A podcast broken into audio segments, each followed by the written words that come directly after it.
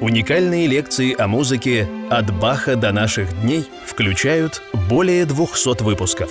Автор – легенда Московской консерватории, композитор Иван Соколов. Каждую неделю новая лекция о классической музыке. Подписывайтесь на наш канал и приглашайте друзей.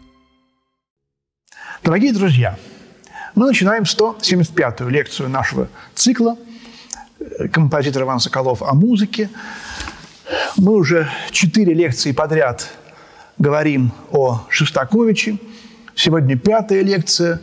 Я скажу честно, очень долго я сидел, дольше, чем э, с другими композиторами, на том, что я называю общая характеристика, на том, почему он такой, почему история нашей страны, России такова, жизнь такова – Почему эта музыка – это как бы больше, чем музыка?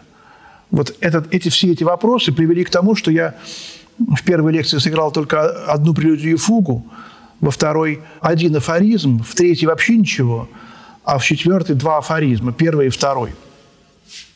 И вот сейчас мы уже более плотно подходим вот к этому таинственному циклу Шостаковича, который называется «Десять афоризмов», опус 13. И это, к этому циклу, который ну, практически никто вообще не играет. Музыка Шостаковича настолько известна, что все практически сочинения э, ну, являются хрестоматийными, особенно фортепианные. У него их не так много. Две сонаты фортепианные.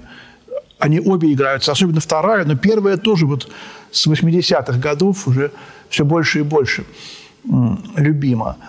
Конечно же, прелюдии и фуги, опус 87 прелюдии, опус 34. А вот эти афоризмы, ну, два концерта фортепианных, как-то вот не, не встречаю я их.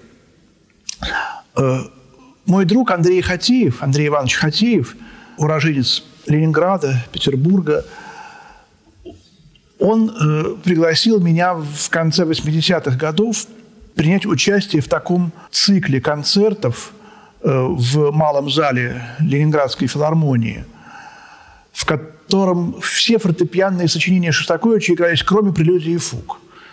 Кто-то другой, по-моему, играл прелюдии и фуги, а вот на нас двоих лежала вот, так сказать, вся остальная нагрузка. Там еще было концертина для двух роялей, которые мы играли. Вот, и прелюдию опус 34 мы делили пополам. И вот эти афоризмы я тогда играл Э, в этом цикле, в одном из концертов. И вы знаете, я купил где-то лет через 10, году в 98-м, такую очень толстую книгу. Она мне очень понравилась. Э, это справочник все исполнения музыки Шостаковича э, в его родном городе Петербурге, Петрограде, Ленинграде. Такая удивительная история – удивительная, подробная такая книга. Мне было интересно, какие симфонии, кто играл, сколько раз, какие вокальные циклы, какая фортепианная музыка. И вот я листал этот справочник и обнаружил, что афоризмы не играл никто, кроме меня. Меня это поразило. Может, это даже сейчас кажется странно. Может, я ошибся. Может, не найдено. Наверняка сейчас, если там кто-то послушает эту лекцию, скажет, ну я же играл. Как ни странно, это удивительно, потому что, во-первых, э, именно сейчас, вот уже 80-е, 90-е годы, вот этот, этот ранний Шостакович, э, тогда он считался как бы, ну, э, конструктивистским, детским, незрелым, в кавычках, все это в кавычках – вот. Потом э, невероятный интерес появился к этому периоду, кульминацией которого является опера «Нос». Но получилось так, что когда вот этот интерес есть уже сейчас, особенно, так сказать, мы не знаем этого таинственного цикла. И что получается? Знаете, вот эти 10 пьес. Почему их 10? А не 12, а не 24, как в музыке обычно делается. Вот 20 мимолетностей, да, вот такие вот квадратные числа, это уже э, конструктивизм. 16, 12 – это все-таки связано с классической э, четверичностью. А это уже 5, это уже, так сказать, все, так сказать, уже более формально, мимолетности, афоризмы – Хотя вроде бы Шостакович пишет, что я писал эти афоризмы, и мне, э, по-моему, хотелось сделать э, больше, чем 10. 12, по-моему, хотел делать. Когда я написал 10, я вдруг понял, что все. Я больше ничего написать не могу. И цикл закончен. И вот, видите, начинается с речитатива. Я его два раза уже играл в этих лекциях. Потом серенада.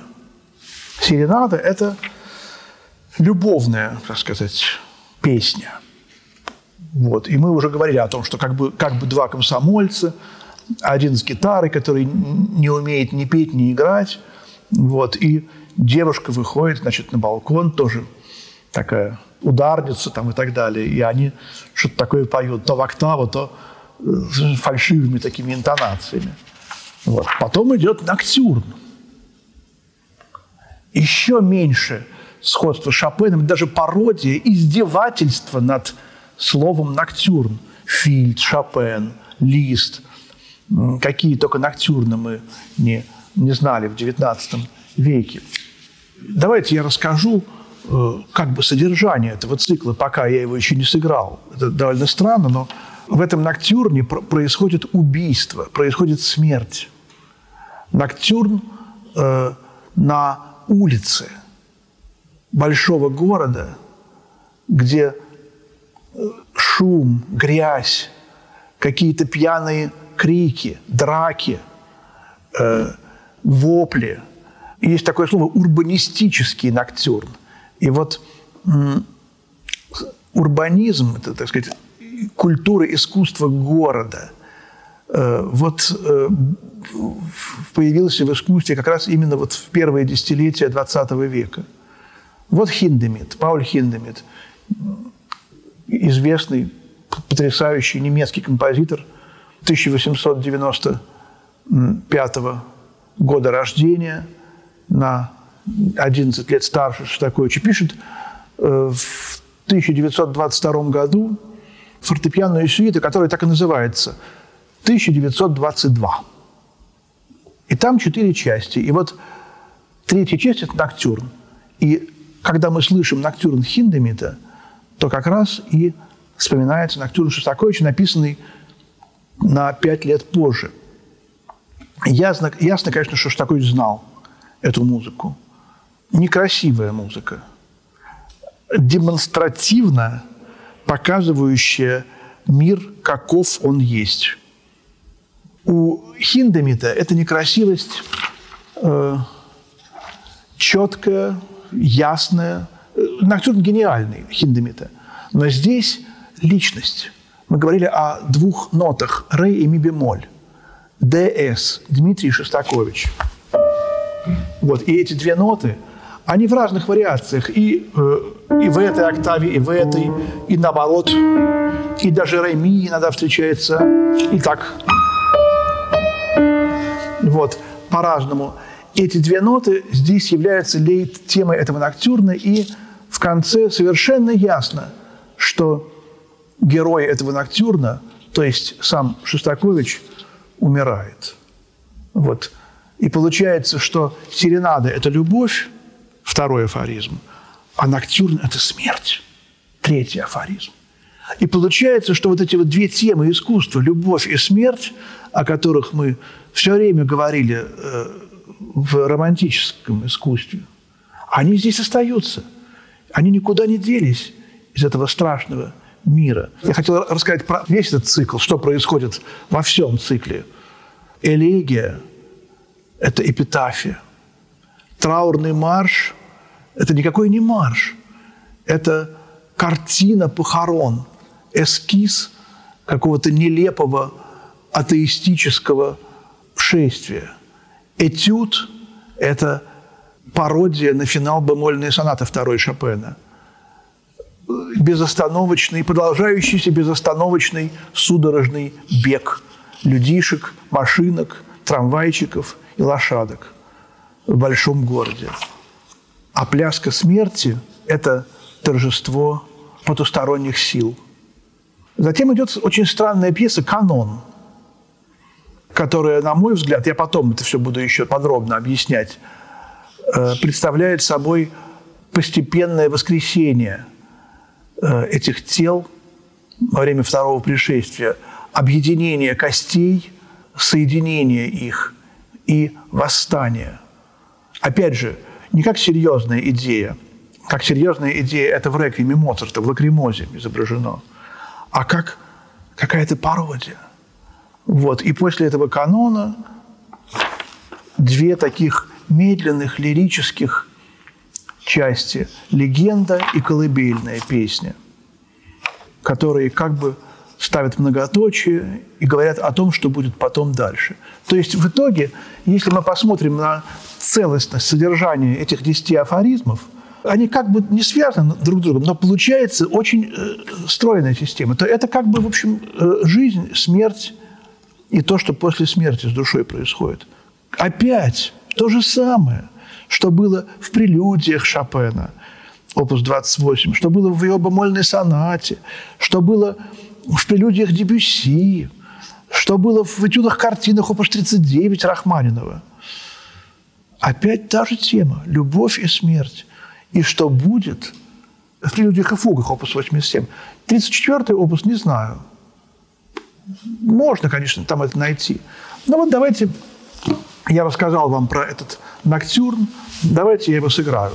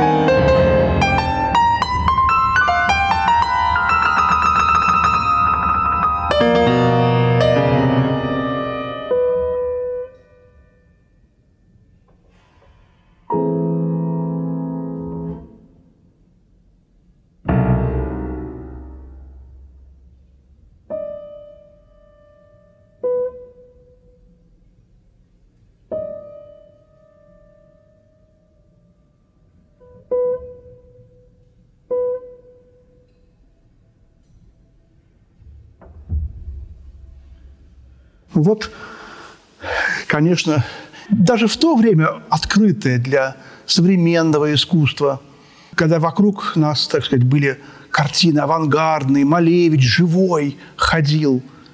Вот это все называлось не афоризмы, а формализмы. Вот. И все ополчились против этой музыки.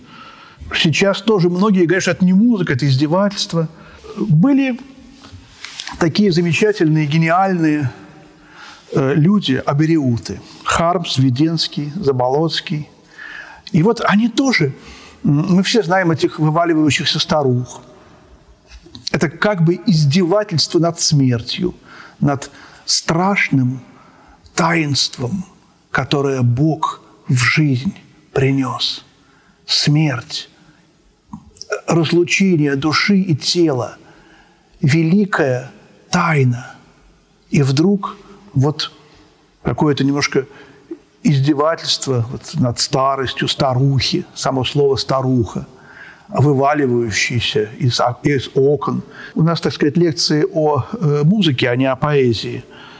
Но все равно фигура Хармса, она созвучна Шостаковичу. Это, это Петербург, это 1904 год рождения, а у Шостаковича шестой практически одного возраста люди. Ну вот раннее стихотворение э, Хармса «Осень 1926 года. Тот же город, практически тот же год. Люди спят, урлы-мурлы, над людьми парят орлы. Люди спят, и ночь пуста. Сторож ходит в круг куста. Сторож, он не то, что ты. Сон блудливый, как мечты, сон ленивый, как перелет, руки длинные, как переплет. Друг за другом люди спят, все укрылись до пят. Мы давно покоя рыщем, дым стоит над их жилищем. Голубь Турман вьет гнездо, подъезжал к крыльцу ездок. Пыхот слышался машин, дева падала в кувшин, ноги падали во враг, леший бегал, люди и враг. Ночь свистела, плыл орел, дочь мерцала, путник брел, люди спали, я не спал. Деньги я пересыпал, я считал свое богатство. Это было святотатство. Я всю ночку сторожил, я так деньгами дорожил. Все. Это называется скупость, такое раннее стихотворение Хармса – когда вот этот странный, как скулящий какой-то щенок в подворотне замолкает, последние звуки ноктюрна.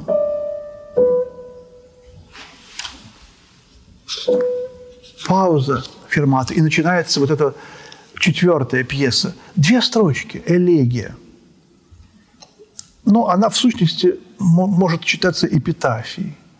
И вот в этой тишине вдруг мы от этого хаоса, очнувшись, звуков беспорядочных, этого ноктюрна, этих грохочущих бутылок, которые кто-то на кого-то из, из окон кидают, кастрюль, воплей, каких-то драк, каких-то топотов.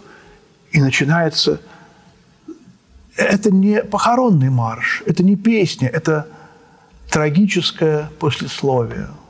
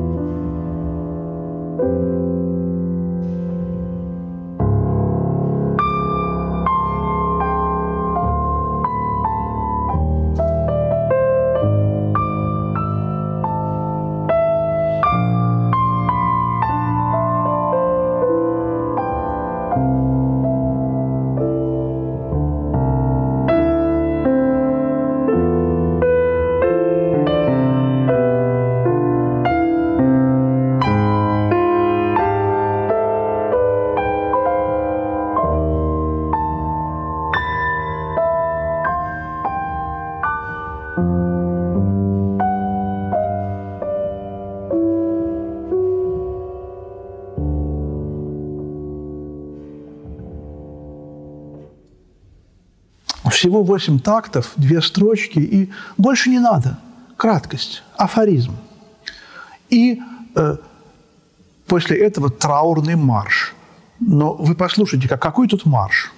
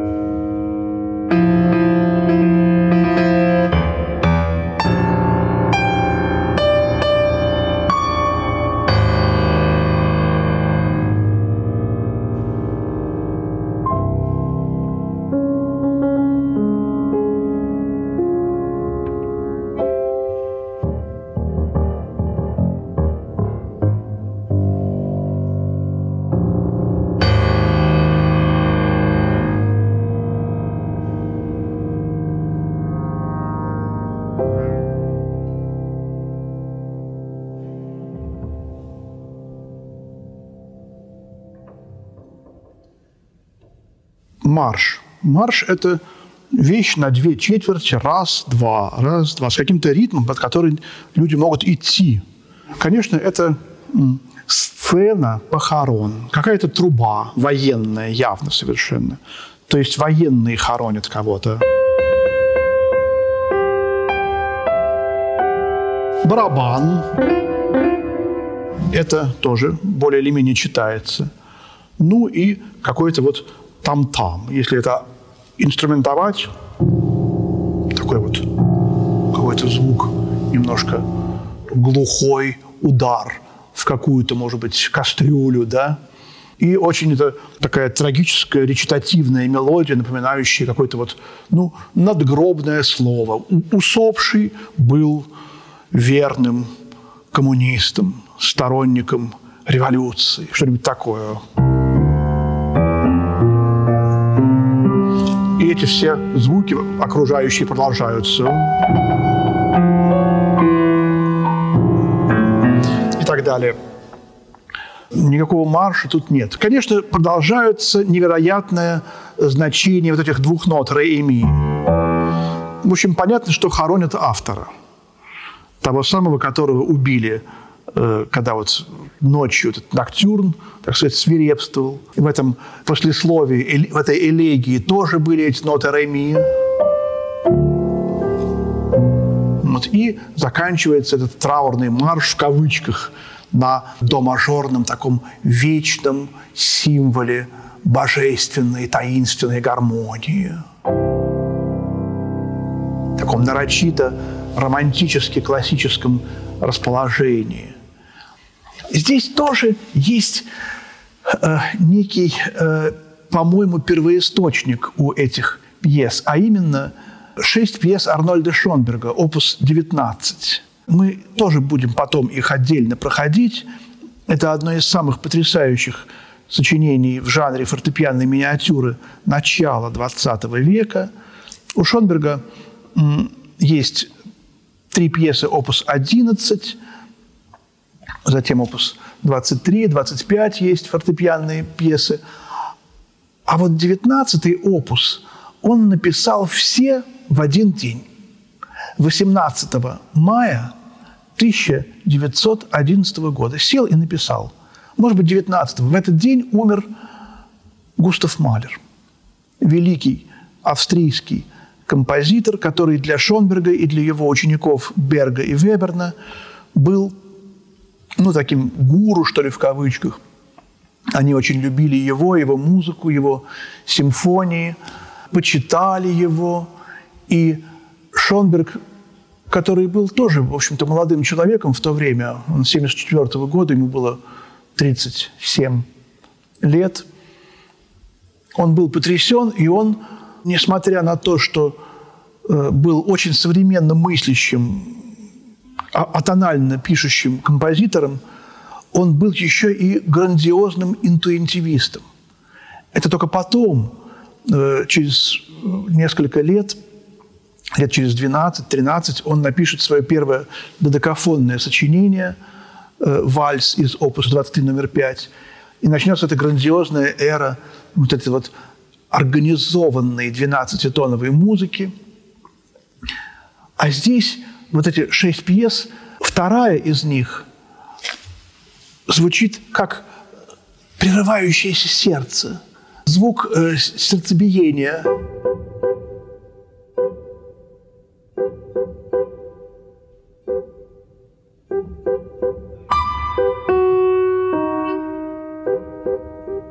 так я наигрываю сейчас какие-то отдельные звуки, потом я сыграю отдельно в лекции о Шонберге.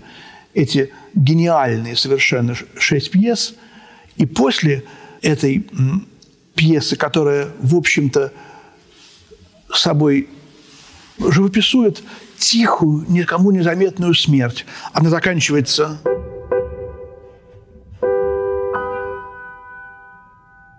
как некий улет души куда-то безвоздушное, беззвездное и реальное, так сказать, друг, другое пространство.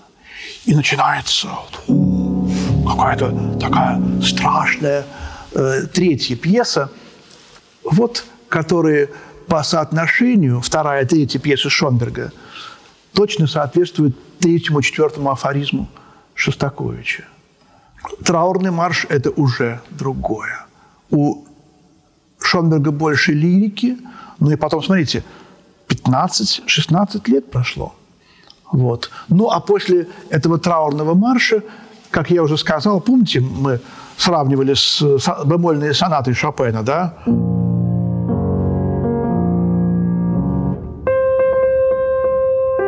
Совсем все другое. И там у Шопена был финал. Какие-то э, ветер на равнине, э, какие-то э, на кладбище, какие-то порывы ветра. А здесь траурный марш и после него этюд. thank you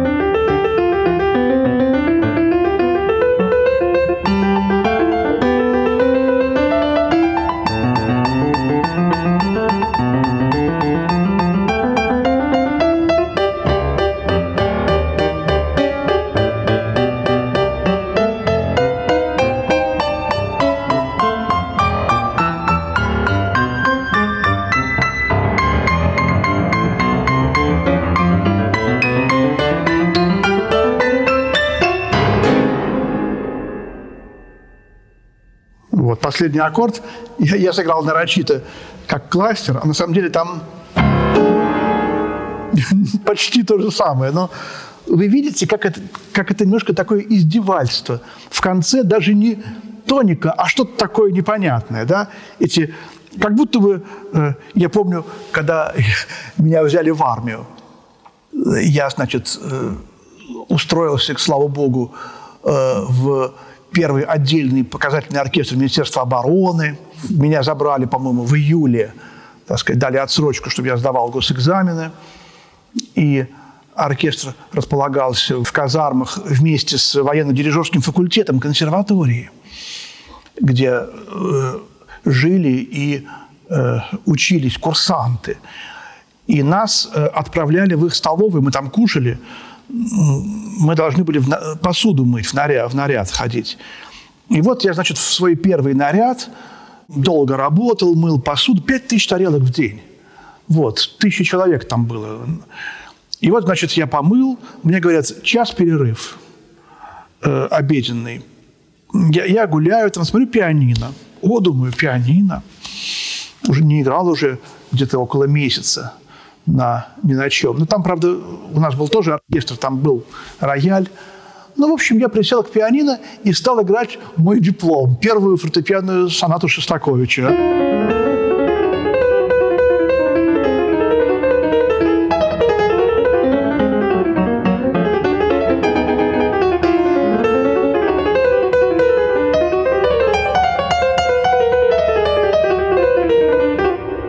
Вот сижу я так в армии, играю, какой-то курсант, такой совсем не военный мальчик такой, подошел, так стоит.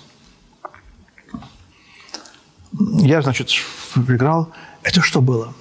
Я говорю, это Дмитрий Шостакович, первая соната. Он так с уважением. А, а такое чувство, что вы так это просто, знаете, вот так вот ну, там, в общем, трень-брень. Я говорю, да. Вот. Действительно, вот такое чувство, что просто трень-брень. Ты мурку можешь, а вот, э, вот это вот, это, и тут Шопен. А...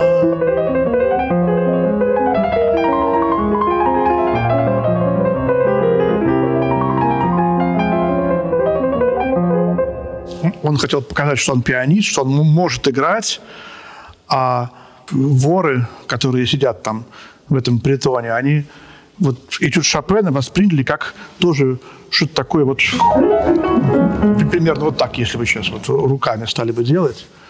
Вот, хотя такая музыка тоже есть сейчас уже в 20 веке, вся есть.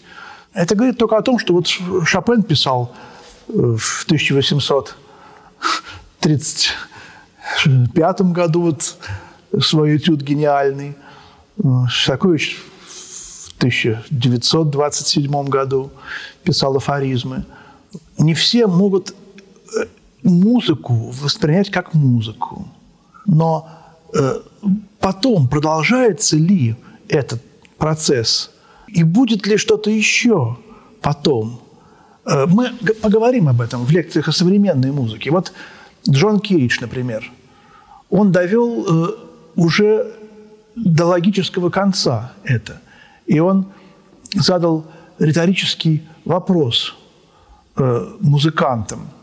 Скажите, пожалуйста, то есть в любом случае уже, уже можно даже звук проезжающего грузовика воспринимать как музыку, если захотеть. Уже можно и так. Это, это все тоже музыка, и грузовик – это тоже музыка. Но, спросил нас Джон Кейдж, какой звук будет более музыкален? Звук проезжающего грузовика по улице или звук грузовика, проезжающего мимо консерватории? Такой же точно звук того же грузовика, но мимо консерватории.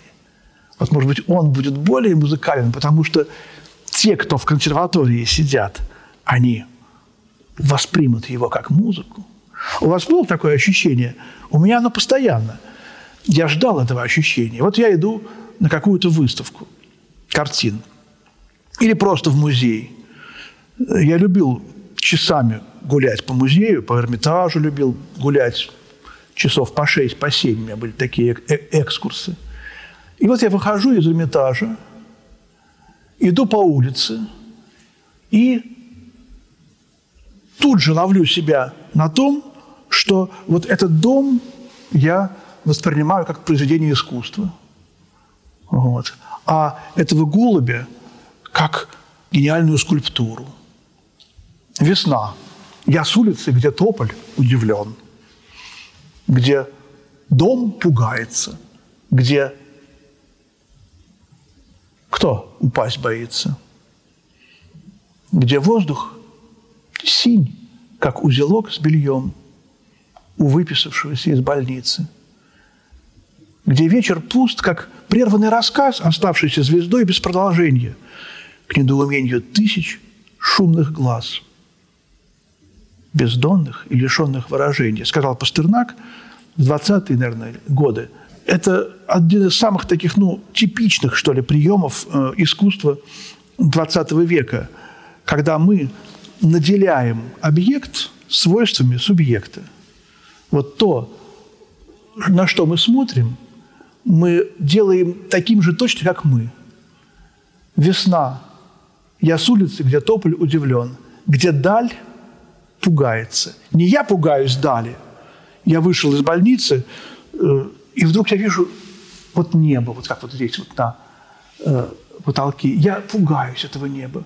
Где дом упасть боится. Не я боюсь, что дом на меня упадет, а дом боится на меня упасть. И то, то, то же самое у Шостаковича. Э, его музыкальная реальность наделена нашими представлениями о музыке, наделена тем, что мы слышим вокруг себя. Не сейчас, а тогда. Это один из возможных вариантов трактовки этого этюда. Ну вот э, еще одно, может быть, стихотворение э, Хармса 14 декабря 1927 года. То есть это, возможно, даже именно самое-самое время написания этих афоризмов. Когда мы будем разбирать прелюдию, опус 34, мы будем ну, читать Заболоцкого. А вот стихотворение «В гостях у Заболоцкого».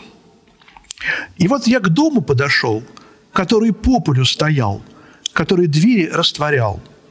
И на ступеньках прыг, бегу, потом в четвертый раз, а дом стоит на берегу, у берега как раз.